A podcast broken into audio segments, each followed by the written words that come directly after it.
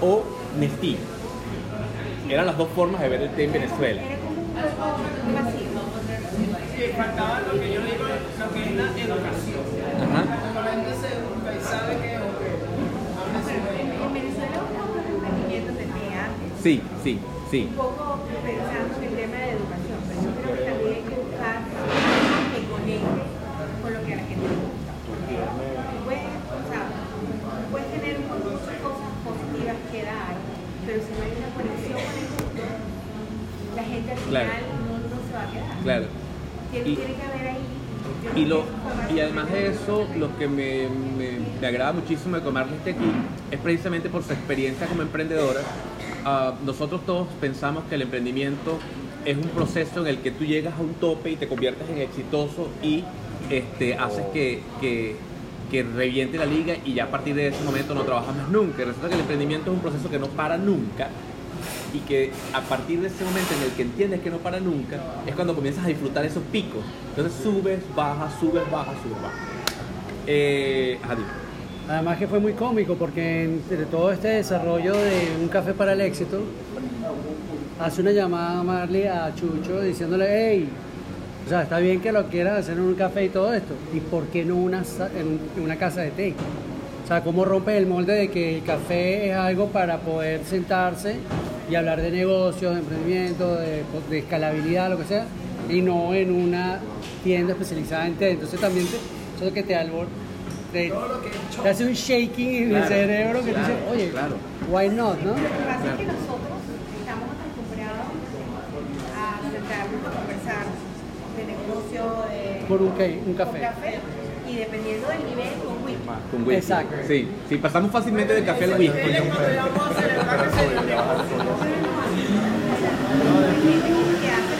Voy a agarrar par de ángulos buenísimos aquí, uno de que es allá y otro de ese acá, para que salgan.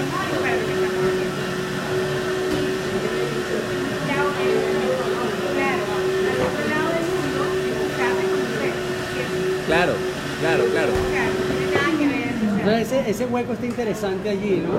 Está súper interesante. Y además cómo funciona tu cuerpo, cómo funciona Claro. tu cerebro. O sea, la cafeína nos pone a todos reactivos.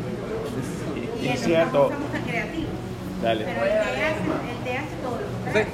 Entonces imagínate esta reunión, que es una única de ideas, que donde además todo el mundo esté enfocado, pensando más rápido y diciendo que después en el próximo lo vamos a hacer en GP para que. Para veamos. Exactamente. Eh, pásame la, pásame la carpeta. Y entonces eso, eso, bienvenida. Gracias. Gracias. Estamos haciendo como que para conocernos y saber cuál es tu emprendimiento, tu sueño. A ver si nos puedes echar un cuentico más o mi menos. nombre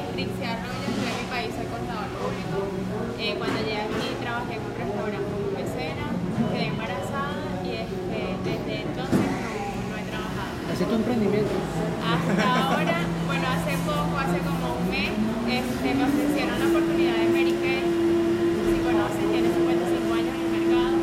Son productos para faciales, eh, para la belleza, ya cosméticos. Y bueno, ahí estoy empezando con Mary Kay. Ok, fíjate. Eh, bueno, yo voy a comenzar. Ah, hace 41 años yo tuve mi primer emprendimiento. Ah, mi primer emprendimiento fue convertir- convertirme en cocinero. Y, fue muy particular porque eh, todo resultó pues de, del azar y, y de entender que, que algo que estaba considerado en mi país una, una, una profesión para eh, personal de servicio y mucho peor con el lenguaje que utilizamos en Venezuela, es una profesión para cachifos. Este, romper el molde y en una casa donde todos somos eh, desde médicos, poniendo pues quizás una de las profesiones más, más complejas para, para poder titularse, pasando por ingenieros, em, eh, abogados, etcétera, etcétera. Yo mismo soy comunicador social, soy comunicador audiovisual de mi pre pre prehistoria, pero la cocina estaba allí. Y hace 41 años yo decidí ser emprendedor dentro de ese mundo que estaba bien complicado, sobre todo pues para, para el mundo eh, eh, que todos conocemos, entender que yo quería ser cocinero. Ah, Y la época, todo. No En ese nada. en ese momento, en ese momento eh, entendí que había un camino muy largo que hacer. Este, yo me comencé muy rápido todos mis procesos y, y poco a poco ah, mi primer impacto fue el tema de la venta. Yo nunca había vendido nada en mi vida y mi primera venta la hice a los 14 años. Eh, mi hermano se vivía en Los Ángeles y iba a Venezuela a visitar, a visitarnos y me dice, ¿qué quieres que te lleve? Y yo digo, tráeme cualquier cosa que yo pueda vender.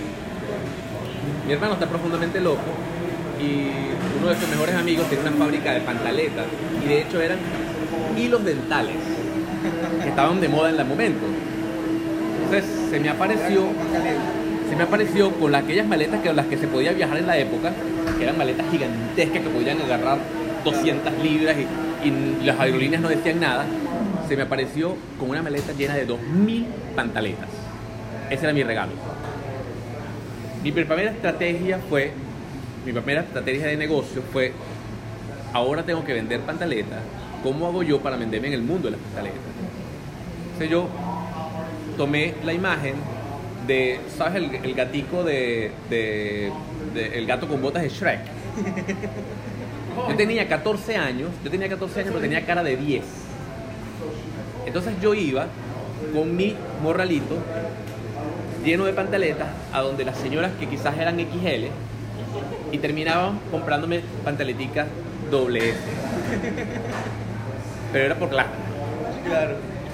Yo en dos meses vendí 2.000 pantaletas. Y después me convertí en distribuidor. Y después entonces empecé a importar cipos, los yesqueros. Y después lentes Bogue. Y después... Y entonces, claro, sí. Y después, entonces, claro, yo... O sea, ya va. El dinero, el dinero empezó a llegar a mí y me di cuenta que era muy bueno. Y esa es una de las primeras cosas de las que les quiero hablar. El dinero. Tenemos una, una, una relación terrible con el dinero. Todos pensamos que el dinero es malo porque además de hecho tenemos, tenemos muchos mensajes negativos en torno al dinero. Ah, Oye, tienes un tío en la casa que nunca nos visita porque literalmente en buen venezolano pues ese coño madre tiene plata y ya no nos quiere. Viste que el dinero es malo. Viste que el dinero, o sea, por eso empiezan a decirte en la familia, no, por eso yo prefiero ser pobre pero de buen corazón. Yo creo que los pobres de corazón sirven para una sola cosa, para tener buen corazón. Pero si tú tienes dinero, tú puedes ir fácilmente a un hospital y buscar a un niño que no tenga con qué operarse y le pagas la operación. Entonces el dinero sí es bueno. Mal es la gente que no sabe usarlo.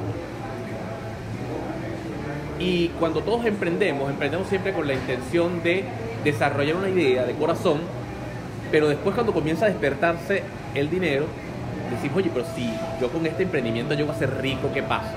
Y empieza, por supuesto, entonces con el tema, ¿no? Soy rico, no soy rico, soy rico, no soy rico, soy rico, no soy rico. oye, Pero ¿qué hago yo con el dinero? El dinero es la única vía con la que nosotros podemos realmente realizar nuestros sueños, porque vivimos en un mundo completamente monetizado. Entonces, si no tenemos dinero, no estamos en la, en, en la carreta, estamos jodidos. Y entonces, a partir de allí, nuestro primer paso para poder emprender es una relación sana con el dinero. Yo sí me lo merezco, yo sí tengo por qué, si me he jodido tanto en la vida, ¿por qué no puedo tener dinero? Y además tengo que tenerlo porque si yo quiero cambiar el mundo, porque eso es lo que todos queremos, todos tenemos siempre una idea en la vida que queremos cambiar el mundo. Todos. Y si queremos cambiar el mundo, no lo puedes hacer sin dinero. Mi nombre es Chucho Rojas, soy cocinero venezolano, me formé en Francia y después de haber hecho cosas interesantísimas como dirigir un restaurante de dos estrellas Michelin o ser el chef, eh, perdón, el sous-chef de Pierre Gagnac, que en ese momento era el segundo del mundo, el número uno del mundo, perdón. Ah, después de muchísimos años en mi profesión, me di cuenta que era un emprendedor fracasado porque tenía una mala relación con el dinero. Para mí el dinero no tenía importancia y lo regalaba y lo perdía y no le daba el valor de todo el esfuerzo que había hecho el dinero para llegar hasta mí. Cada vez que yo tenía eh, dinero, yo encontraba una razón maravillosa para gastarlo, para perderlo. Y no le daba la oportunidad al dinero de entrar de manera sana a mi vida. Cada vez que, que me, que me tocaba la puerta del dinero, además que me toca así, y de verdad gracias a Dios hoy por hoy sigue siendo así. ¿Sabes? En las condiciones en las que todos conocemos, porque todos somos emigrantes y todos estamos aquí en este país tratando de ver cómo pagamos el siguiente, la siguiente factura, en las condiciones en las que todos conocemos, a mí la siguiente factura siempre está segura, porque de una manera mágica y seguramente divina, ahí llega. No sé cómo lo hago.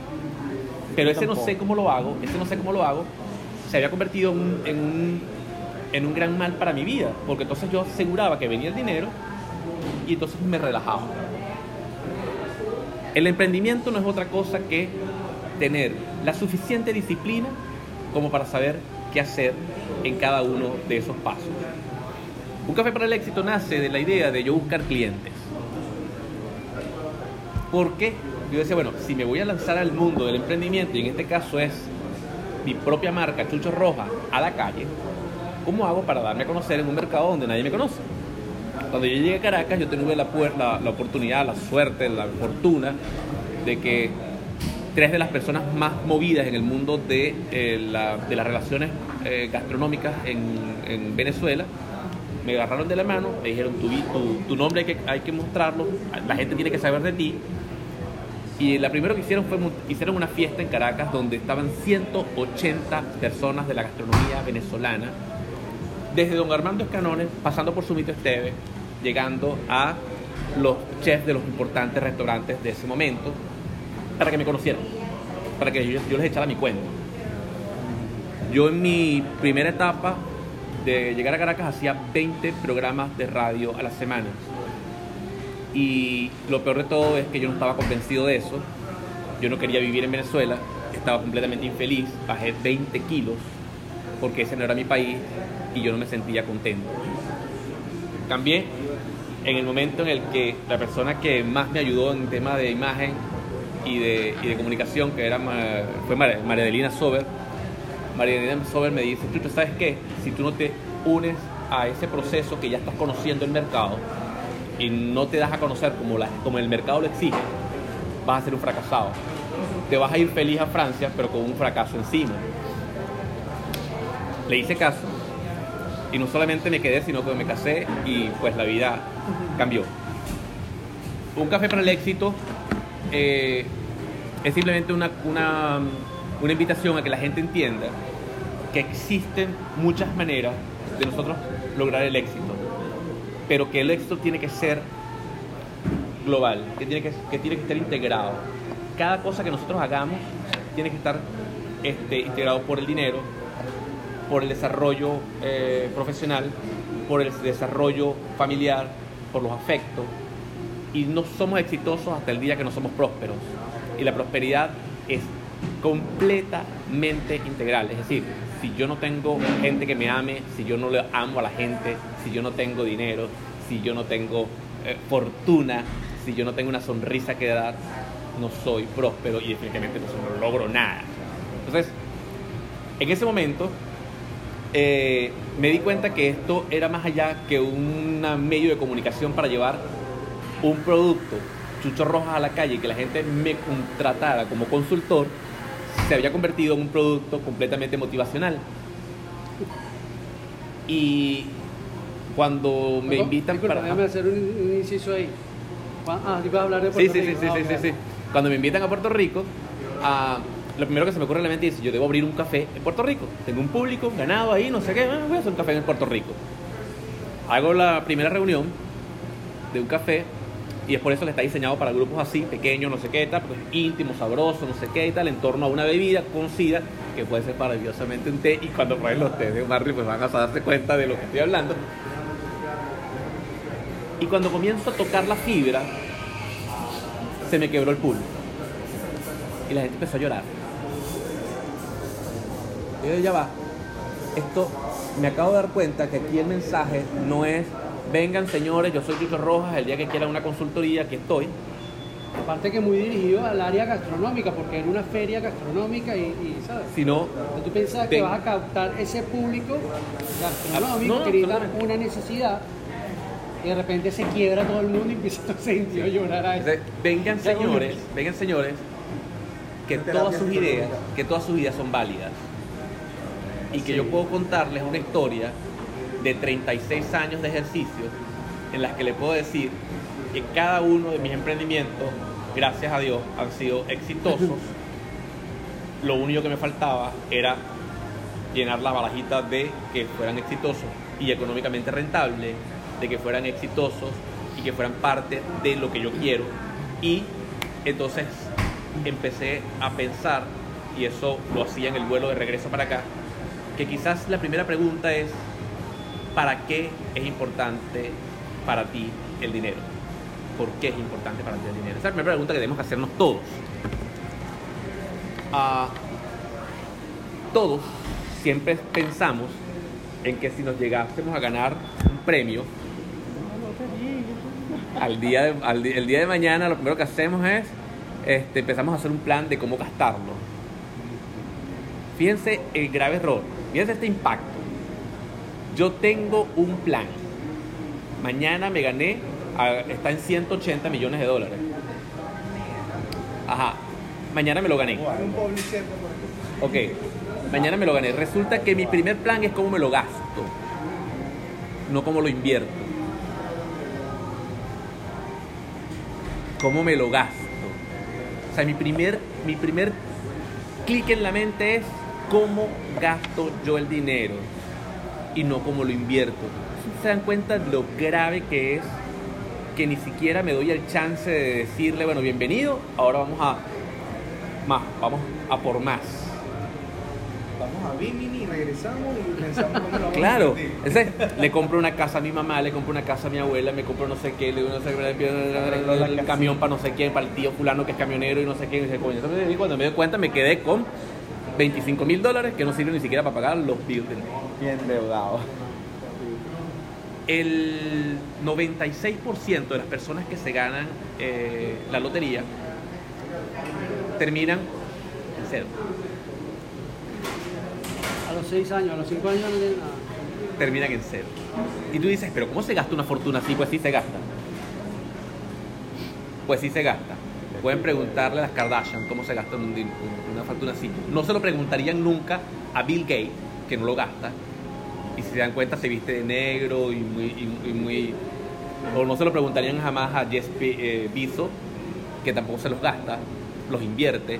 O no se lo preguntaría jamás a hay una cantidad de grandes emprendedores de, Zuckerberg. de, de Zuckerberg. Claro, pero que mírale, mírale la imagen.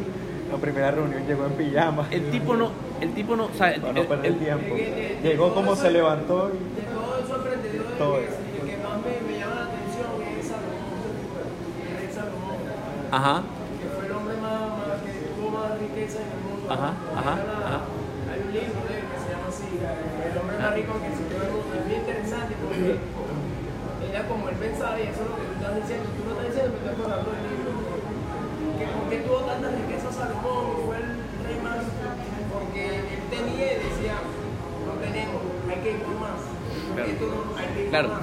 Y no es, y no es un tema de ambición, es un tema de entender que la única forma de que tú puedas realmente cumplir tu sueño, que les puedo de verdad, háganse un examen. Todos tenemos un sueño de cambiar el mundo. Todos. Omar seguramente quisiera que el planeta entero tomara té. Y que, sí, y que fuera saludable y entonces todos con la tacita de té o con el vasito de té frío, no sé qué más y tal. Es su sueño de cambiar el mundo. No se puede lograr si tú no tienes realmente una base económica que te permita llevar eso a feliz término.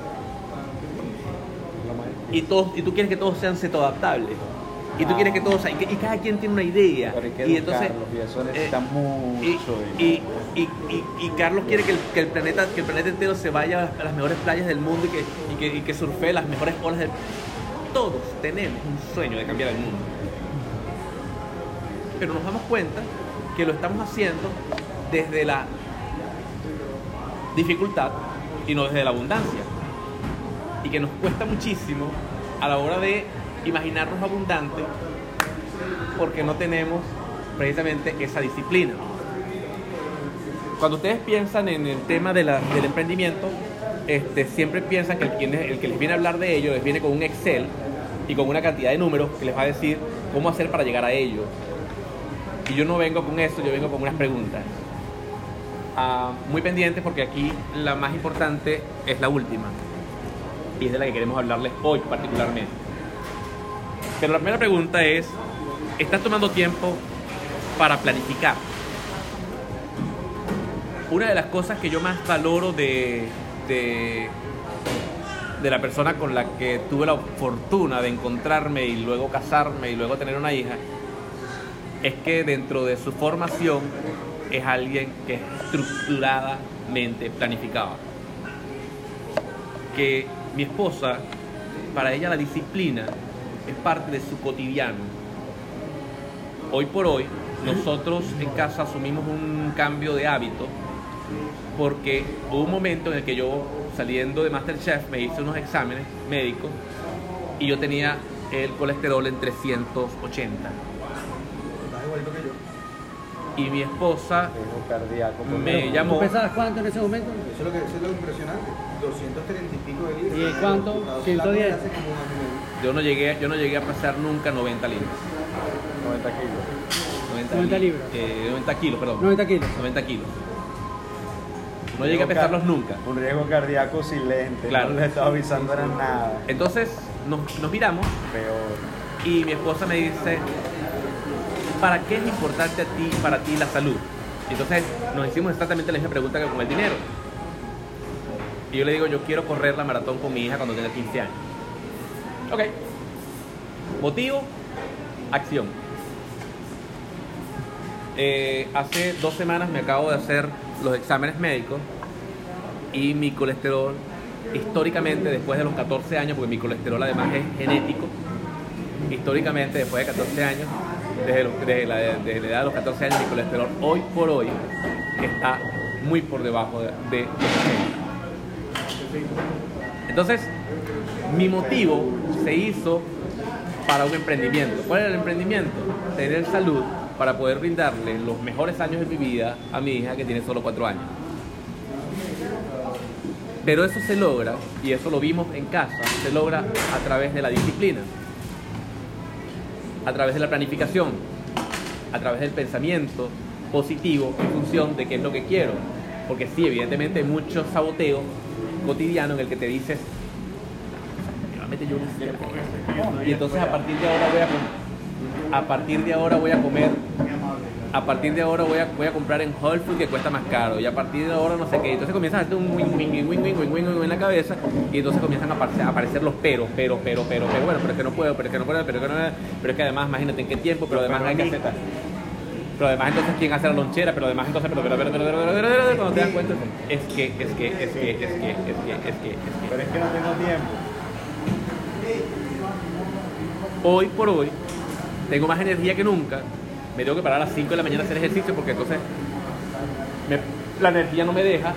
Y me paro así como, como eléctrico y con una una cosa que, que me dice ya va, párate porque ya va. ¿sabes? Entonces antes, ayer se me ocurrió subir los- los- las libras en las piernas y hoy ando con las piernas que me tiemblan. Pero estoy feliz, estoy contento porque entonces eso que yo quiero está allí. Está Está- sucediendo.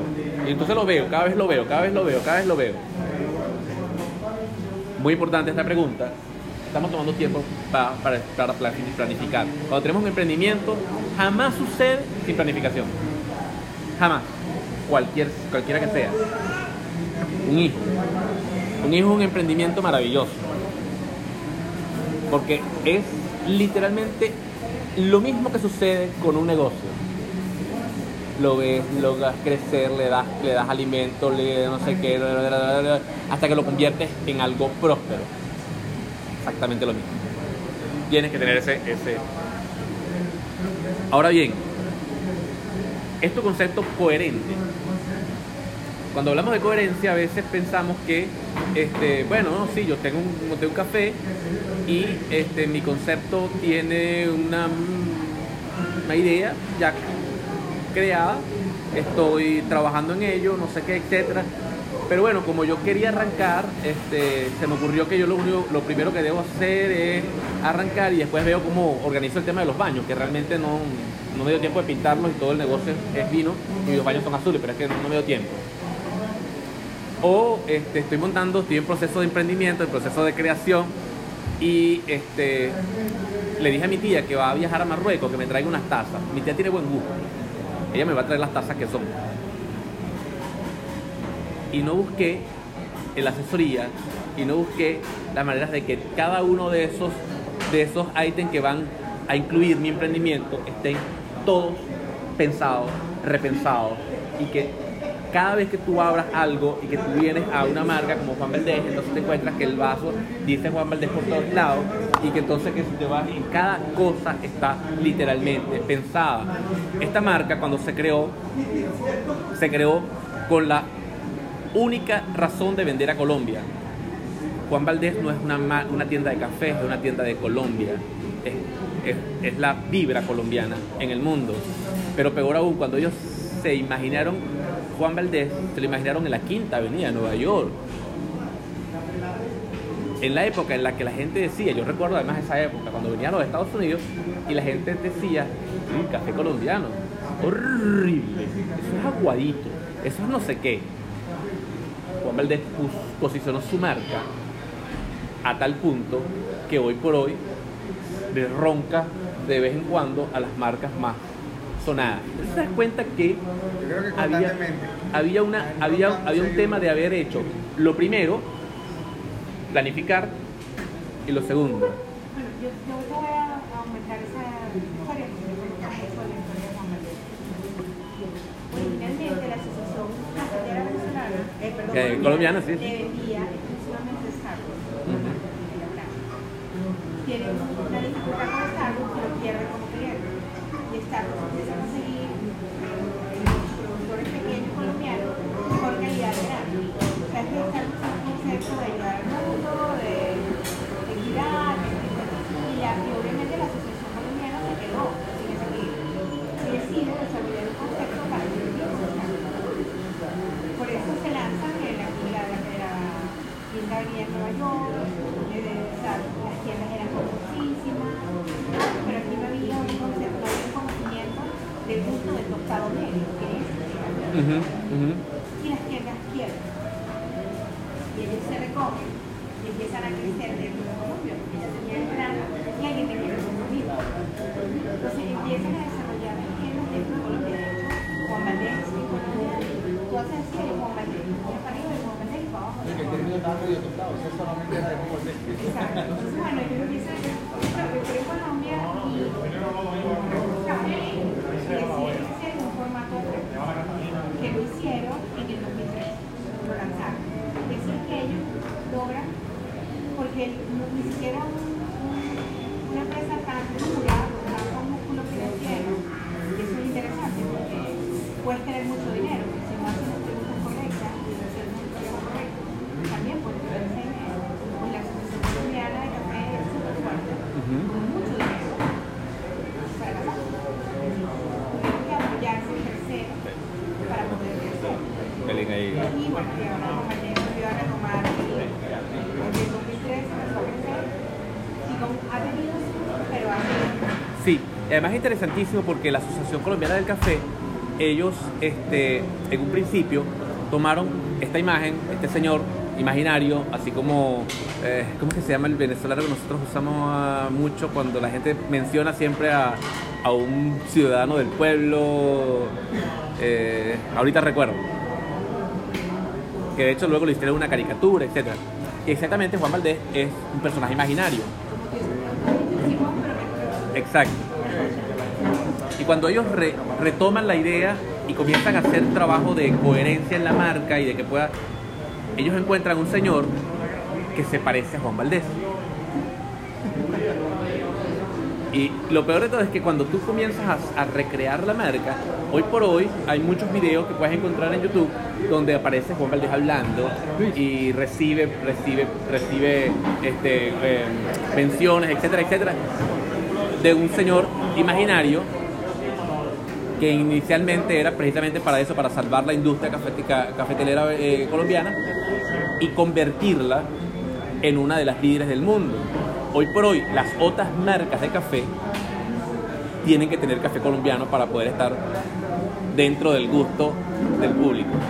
Fíjense lo que sucede a la hora de que tú piensas cada uno de los detalles que tienen que estar marcados en tu, en tu emprendimiento y luego además de eso le das el valor que tiene que tener gracias a que cada detalle, en el caso de la restauración, por ejemplo, la restauración está basada en el detalle, cada detalle está cubierto y está pensado dentro de la coherencia del... Ah, luego la siguiente pregunta es,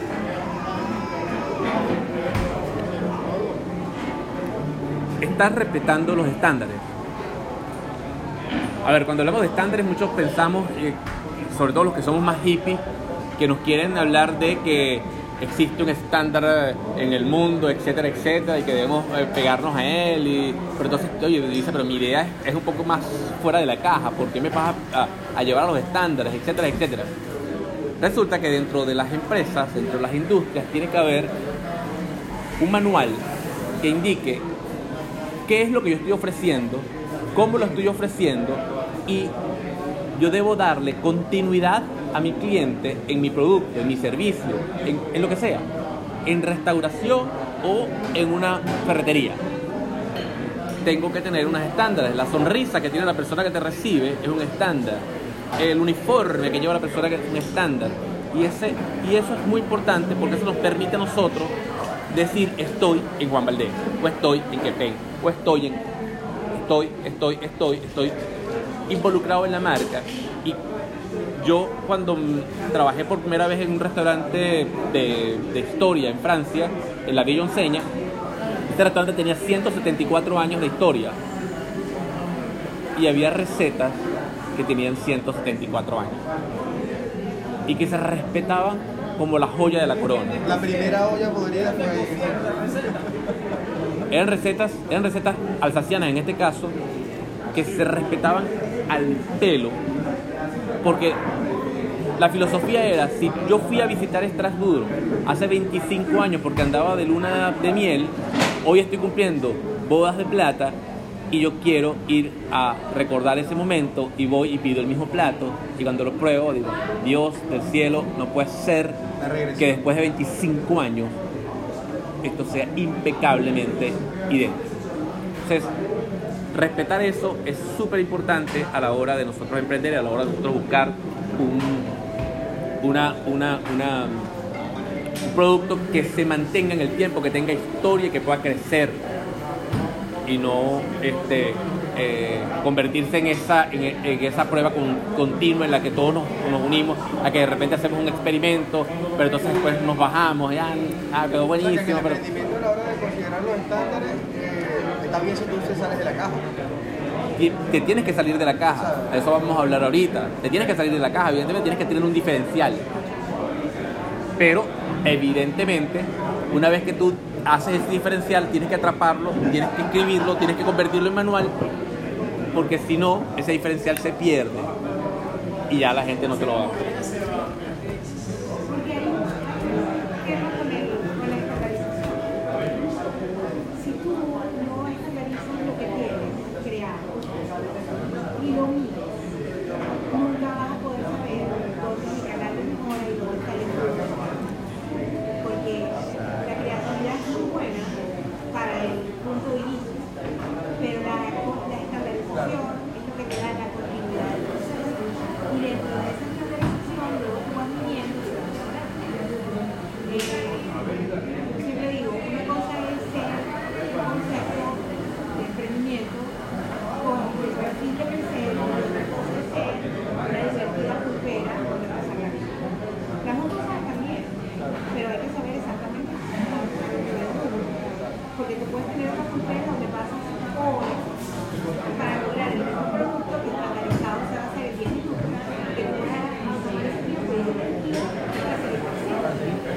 Sí, fíjate, y, simplificar las cosas siempre nos va a ayudar muchísimo. Yo tengo una experiencia maravillosa de un cliente en San Felipe, en Venezuela, que para, nuestra sorpresa nos llama para pedirnos pues la reconceptualización y la estandarización de sus productos.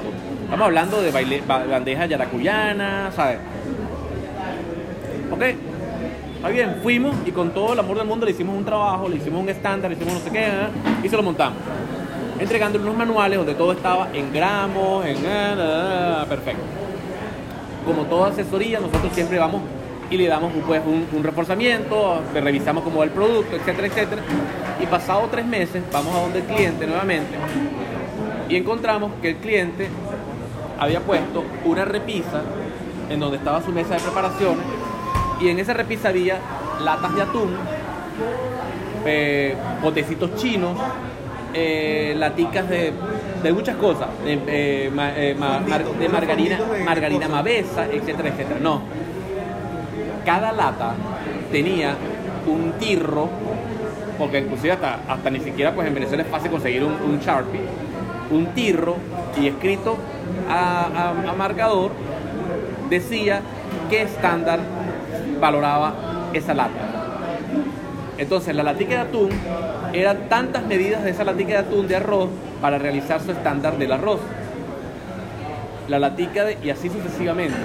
Y fíjate cómo él logró algo que nosotros se lo pusimos de una manera aburridamente difícil, que era revisar el manual y no sé qué, besarlo, no sé. ¿eh? Él agarró, ah bueno, está, está, Cuatro unidades, cuatro unidades de esta, tres de aquella, cinco de la otra. Hoy por hoy, Mezcla y dale. hoy por hoy, yo hago los estándares en tazas. Pero ¿sabes algo? Que hay un método. También hay recetas que tú necesitas preservar. Que tú necesitas confidencialidad Sí. Por ejemplo, hay un marco, hay empresas que hacen un contrato de confidencialidad con productos. Por ejemplo, la harina de frijol, la la soja, pero esa mezcla es exclusiva de Coca-Cola. Entonces, ellos se comprometen a preservar esa receta no solamente de la harina, sino de sus propios cuidados. Y para eso se usan esas técnicas. Tendría que ser un empleado bastante matemático para poder dar como una receta final. Pero eso también es una técnica que se utiliza De- para preservar. para preservar, claro. Y la gente le da poco valor, sobre todo en el área al manual operativo. La gente que tiene ese manual operativo ya yo lo hago como se pierde lo que empieza el ritmo todo cambia. Pero el manual operativo y la receta es lo único que te permite medir un estándar, un porcentaje razonable del producto óptimo entregado al Y cliente. es lo tú dices, porque yo como formulador de suplementación deportiva, sabemos, hay gente por lo menos que me dice, mira, quiero hacer mi producto en X sitio, eh, porque ellos tienen permisos tales, y yo, ok, pero ve allá y haz tres visitas primero. Me dice, pero ¿por qué? Yo le digo, no, en serio, o sea, si me estás pidiendo mi opinión, haz tres visitas. En las tres visitas vas a pedir esta proteína, esta proteína y esta proteína. O sea, visita 1, 2 y 3. Pero ¿para qué es lo mismo? Cállate, ve y me avisa. Cállate ya caso. Me llega, me llama, ese es mi primo que está lanzando su proteína. Tiene, bueno, es que te dije que tuvo un crecimiento, lo que hicimos en YouTube, ya va por un millón de followers, o sea, ya no lo para nadie. Entonces le dije, estás comenzando por el producto más difícil, proteína, volumen, el chip mean rate, o sea, pero me encanta porque está llevando la contraria de todo. Rompe ese molde, porque se- es posible, si cabe la posibilidad. No, claro, claro, claro. Y lo hizo, y ¿sabe qué le pasó? Tenía razón, fui a los tres viajes, los tres viajes me supo tres veces diferente la proteína. Yo le dije, viste, tienen permiso, pero si yo te decía a ti, ok, tienes los permisos, hazlo con ella, tú ibas a hacer una tanda de proteína. ¿Y sabes cuándo te iba a dar la sorpresa? Al año siguiente, cuando llegara el otro lote. Todo sabe distinto y la gente va a dudar. Ahora- y tu calidad se fue y ahora es muy importante la continuidad en un restaurante porque, por ejemplo, tú vas, o en cualquier negocio, vamos a hablar de un restaurante o productor. Si tú vas a o tú vienes acá y tomas este café, tú en siete meses que vienes acá a tomarte el mismo café. La única forma de, de tomarte el mismo café es porque tienen estándares y ellos lo Y siguen. el sabor te recuerda. Y es lo mismo que vas a hacer. Ok. Así. Y, y fíjate, aquí en, en Miami, tienes que saber igual en Los Ángeles, en Chicago, en Venezuela. Bu- bu- bu- Burger King yo los amo porque Burger King no la han pelado, ¿viste? Tú puedes una Burger King en Vancouver, en Nueva York, en Venezuela. está bueno. Cuando hablo de Yo sé que tengo cocineros aquí conmigo que me van a la receta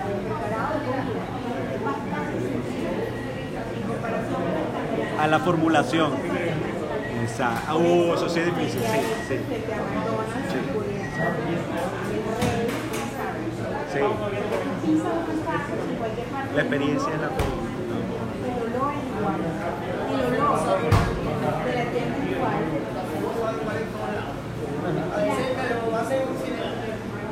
Bueno, hay un factor, hay un factor humano que, que, que, que hace cambiar las cosas, pero, pero A lo mejor eso es el factor humano, porque también hay una característica clave en el mercado de esta tienda. Sí. Eh, a- Sí. Acuérdate que ellos tropicalizan, eso es cierto. Ellos tropicalizan o adaptan a Mira. la necesidad. Sí. El, el ejemplo, el ejemplo está. Exacto. El ejemplo, el ejemplo es tan bueno, el ejemplo es tan bueno que ahorita estaban hablando de McDonald's como modelo y este, si tú te das cuenta, en Alemania, por ejemplo, McDonald's tiene neveras de cerveza porque el estándar alemán exige que tengas que tener cerveza, pues si no te uno- En India no venden carne. En Francia, hay, en Francia hay bandejas de queso. Sí, Este, y hay, hay un sándwich francés y las hamburguesas que tú conoces por su nombre tienen su nombre francés. Y en, lo Venezuela, y en pues, lo Venezuela, y en. Venezuela llegaron a, ver- a vender yuquita y arepa. Sí, yuquita. frita. Entonces, Bueno, y los postres de McDonald's en Venezuela, diseñados por chefs venezolanos, que Víctor... Víctor hizo uno. Eso es cierto. Sí, sí, sí, sí. Y hasta el zombie de maracuyá también lo sacaron en esa época, que todos fueron toques venezolanos. Uh, Eso, eso también, eso también, eso también tiene, tiene una, una importancia gigante y es que tu mercado te va a decir hacia dónde debes ir y no cerrarte con el estándar, porque esa es otra cosa. Si tú te quedas cerrado con el estándar, pues sí, vas a ser exitoso en el punto inicial donde abrís. Pero ahí es donde te toca competir. Y, es, y para ello, para ello esta pregunta es súper importante. El primo de, de Luis, por ejemplo, que comenzó con el tema de, no sé, de la proteína, etcétera, etcétera, que tiene millón de followers, él buscó a alguien que le ayudara en el tema de su producto. Y si nosotros no estamos rodeados, si nosotros no tenemos, esta es la pregunta. De esto queríamos hablarle hoy. Es realmente muy rápido. Esto es muy rápido. Con el apoyo exacto. Uy, porque Fíjense, una cosa. Todos, todos los que hemos estado en el mundo del emprendimiento, cuando nos encontramos con alguien y le, y le contamos de nuestro emprendimiento, la primera reacción que tenemos es, ¿a qué te vas a meter en ese pedo? Si tú estás tranquilo como estás. Pero si tú eres empleado público, no, hombre, chica, pero... Ese es el primer, ese, ese es el, ese es el primer punto negativo en el que debemos desechar. Vas a dejar tu trabajo para esa loquera. Porque, no, por Dios, porque en este punto, en este punto, nosotros lo primero que tenemos que buscar es el apoyo de gente que vibre igual que nosotros, que esté en la misma sintonía, que busque nuestro camino y que nos apoye. Después, la búsqueda profesional. Si tú no estás realmente dispuesto a invertir en profesionales, pues creo que tu, emprendimiento va a estar bien complicado. Uno de los ejemplos más importantes que tenemos nosotros en el tema de emprendimiento en Venezuela es el tema de la empanada. Las señoras que hacen empanada en los pueblos son exitosas todas en términos de venta, pero como tienen poco conocimiento porque rara vez buscan a alguien que les haga este trabajo, Que las asesores. Entonces terminan vendiendo empanadas. Y yo recuerdo muchísimo, yo iba a una señora en Puerto La Cruz que hasta un día me atreví a acercarme y le pregunté. Y me acuerdo que costaban 7 bolívares en ese momento la empanada. Escucha esto, 7 bolívares la empanada. Y yo le digo a la señora, ¿cuánto gana usted? Y me dice, no, yo soy la dueña. Ok.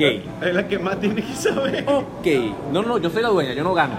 Yo soy la dueña, yo gano, yo gano, yo gano por todo. ¿eh? O sea, usted no tiene sueldo.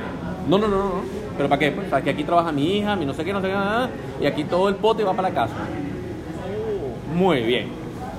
¿Cuánto le cuesta a usted una empanada? No, no, no. Yo más o menos me gasto, en ese entonces se gastaba ciento y pico bolívares, creo que eran 180 bolívares, no sé qué, en materiales, y yo regreso para la casa como con 300 bolívares. Resuelto el problema. Ras con ras. Sí. Entonces ella sentía que por regresar con más plata de la que ella invirtió, ya estaba ganando. No había sueldos, no había... o sea, y esta señora tenía más de 30 años vendiendo empanadas en el mismo punto. un máster haciendo empanadas. Entonces te das cuenta que su gravísimo error era que ella venía haciendo un producto exitoso, pero que volvemos al punto inicial. Tenía tanto éxito Económicamente. dentro del ambiente Económicamente no le era rentable. Y continuaba porque era la única manera que ella conocía de llevar platica para la casa de regreso.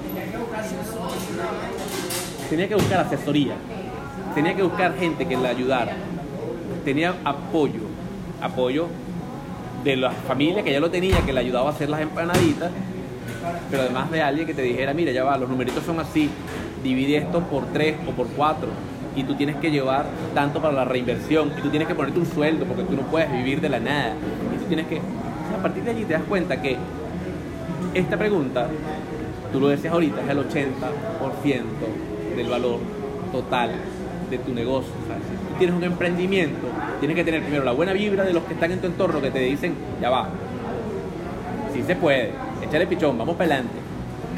Pero además de eso, ojo, puede ser que de repente en tu entorno esté alguien que sabe muchísimo, tu hermano, tu esposo, tu esposa, y pues tienen grandes conocimientos del tema económico, otros que puedes encontrarte con alguien que te pueda apoyar muchísimo. en el Alguien que es un profesional de lo que le está hablando. te va Pero es súper importante. Oye al profesional, no al, no al, no al, al familiar que te da una perspectiva que realmente no tiene ni idea de lo que está hablando.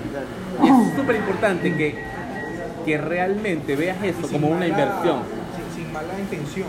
No, no, Siempre claro. es basado en ignorancia. Claro. Hablando el otro día. Tu mamá siempre te va a decir, no hagas mucho porque no quiere que te vaya mal. Tienes que oír a muchos, pero escuchar a pocos.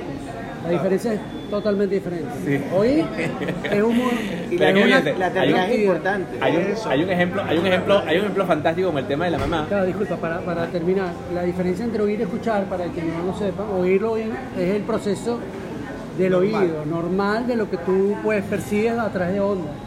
Escuchar es escuchar a aquel que basado en lo que estás haciendo, tiene errores que tú puedas pulir, alimentarte, retroalimentar, es totalmente diferente. Entonces, allí puedes determinar quién es tóxico para tu emprendimiento y quién no. Pero le abre la puerta a todo el mundo porque también puedes obtener cosas de aquel que oyes, Claro. pero de aquel que escuchas, préstale atención. Ajá. Eh, yo creo que el emprendimiento de alguna manera es la ADN de cada quien. Sí. Hay gente que no puede vender, hay Mierda. gente que no puede vender. Por ejemplo, la estadística del emprendimiento en España es el 3% de la población. O sea, un español lo botan del trabajo, se sienta en el techo hasta que se muere de hambre. Y en Venezuela, a diferencia de España, el 3% es el que no es capaz vender. Si el emprendimiento venezolano es algo que está dentro de su ADN. Por eso es que siempre hemos vivido en crisis. Como solo somos emprendedores, solo somos emprendedores, siempre estamos ganando. ¿Tú te imaginas? Jodido. Sí. ¿Tú te imaginas la diferencia, la diferencia de un finlandés emprendedor? El porcentaje, el porcentaje de emprendimiento en Finlandia te aseguro que debe ser muchísimo menos que el, que- que el español. O sea, pero ¿cuál, cuál es el, dónde, ¿dónde está el clic de la estrés, necesidad. Tú no entiendes que la única manera de que un emprendimiento sea exitoso es que te formes, que le pidas a Dios que te ponga en el camino al mejor asesor que puedas pagar. Es lo único que te va a permitir desarrollar un emprendimiento que supere, que sobreviva los 12 meses, que después supere los 3 años, que después los 7. Esto no se llama emprendimiento, se llama empresa. Empresa.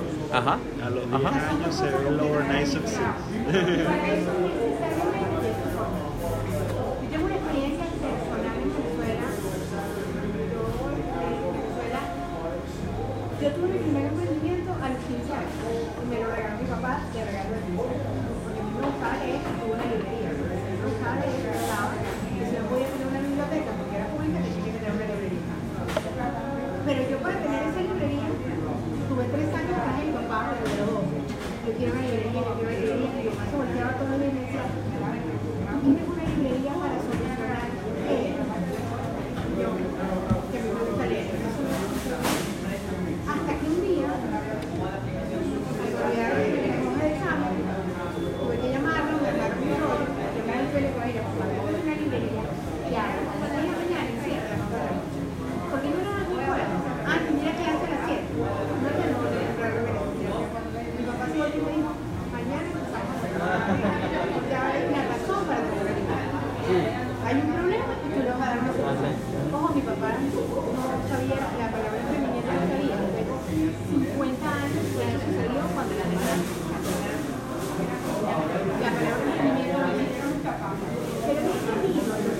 tengo un cerebro donde robar buenos libros. Yo, por ejemplo, que me fui por la parte de comida saludable, Yo me comí como cinco, estábamos buenísimos todos. Una Te vez lo voy me a bajo compartir por la para que avenida Francisco Miranda y veo una señora en la entrada del metro vendiendo yogur al lado de la chuchería. Y yo dije, pero el yogur está cambiando. O sea, el completo chavismo encima y yo pensaba que... Sí, sí, sí, sí. Volví a la señora y la señora no estaba en mi mente. Y yo dije, ah, ¿por qué no está cambiando? Sigo caminando y la señora se había movido como unos 50 veces. Necesitaba más espacio. No de de.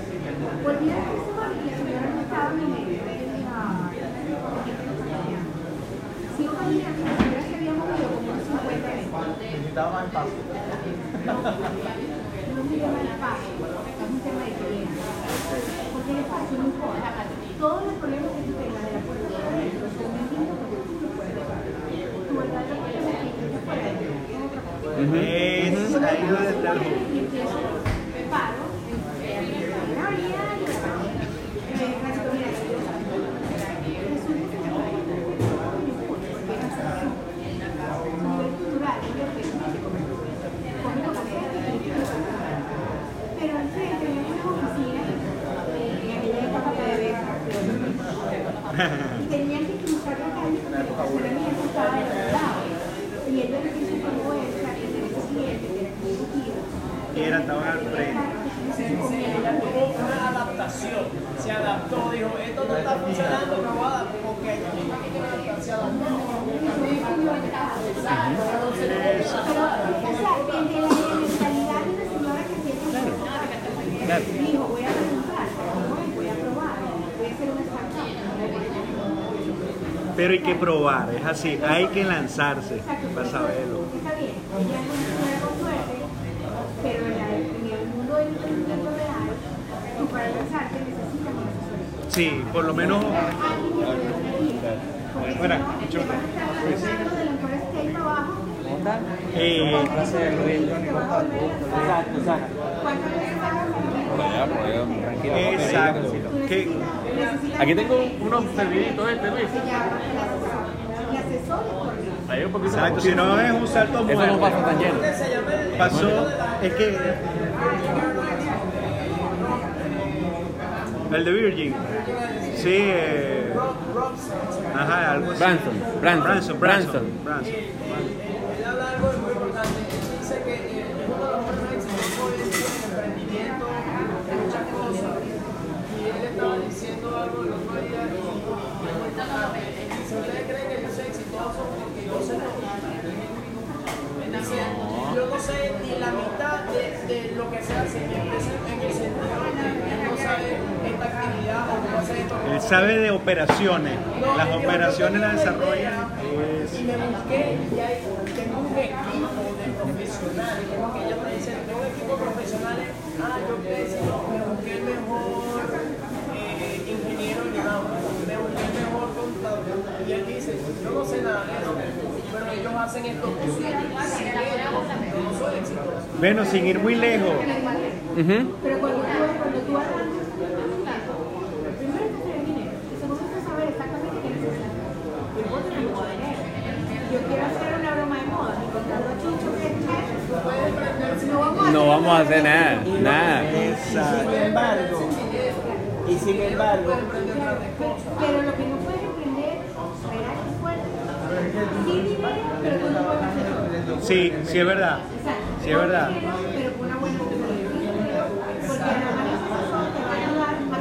Sí, un, Claro. un buen mentor te va a poner en el sitio. Sí. No. Mira, tú vas a escuchar que un consejo, un buen mentor siempre va a ser, ve a los sitios de, ¿qué tienes tú para ofrecer?